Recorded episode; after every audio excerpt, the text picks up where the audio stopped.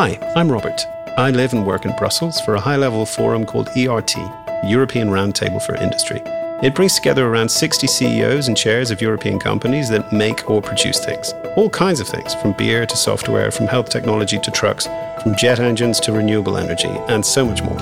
At ERT, they usually come together to discuss the big challenges we all share climate change, digital transformation, lifelong learning, and international trade.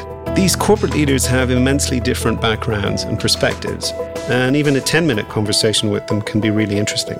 Recent research says that people expect CEOs and business leaders to be more vocal, and at a time when so much change is happening, it seems like a good moment to invite them to share their wisdom with the wider world. So, prepare for a new podcast called 21st Century Industrialists, a series of one to one interviews with leaders of some of Europe's best known industrial and technology companies.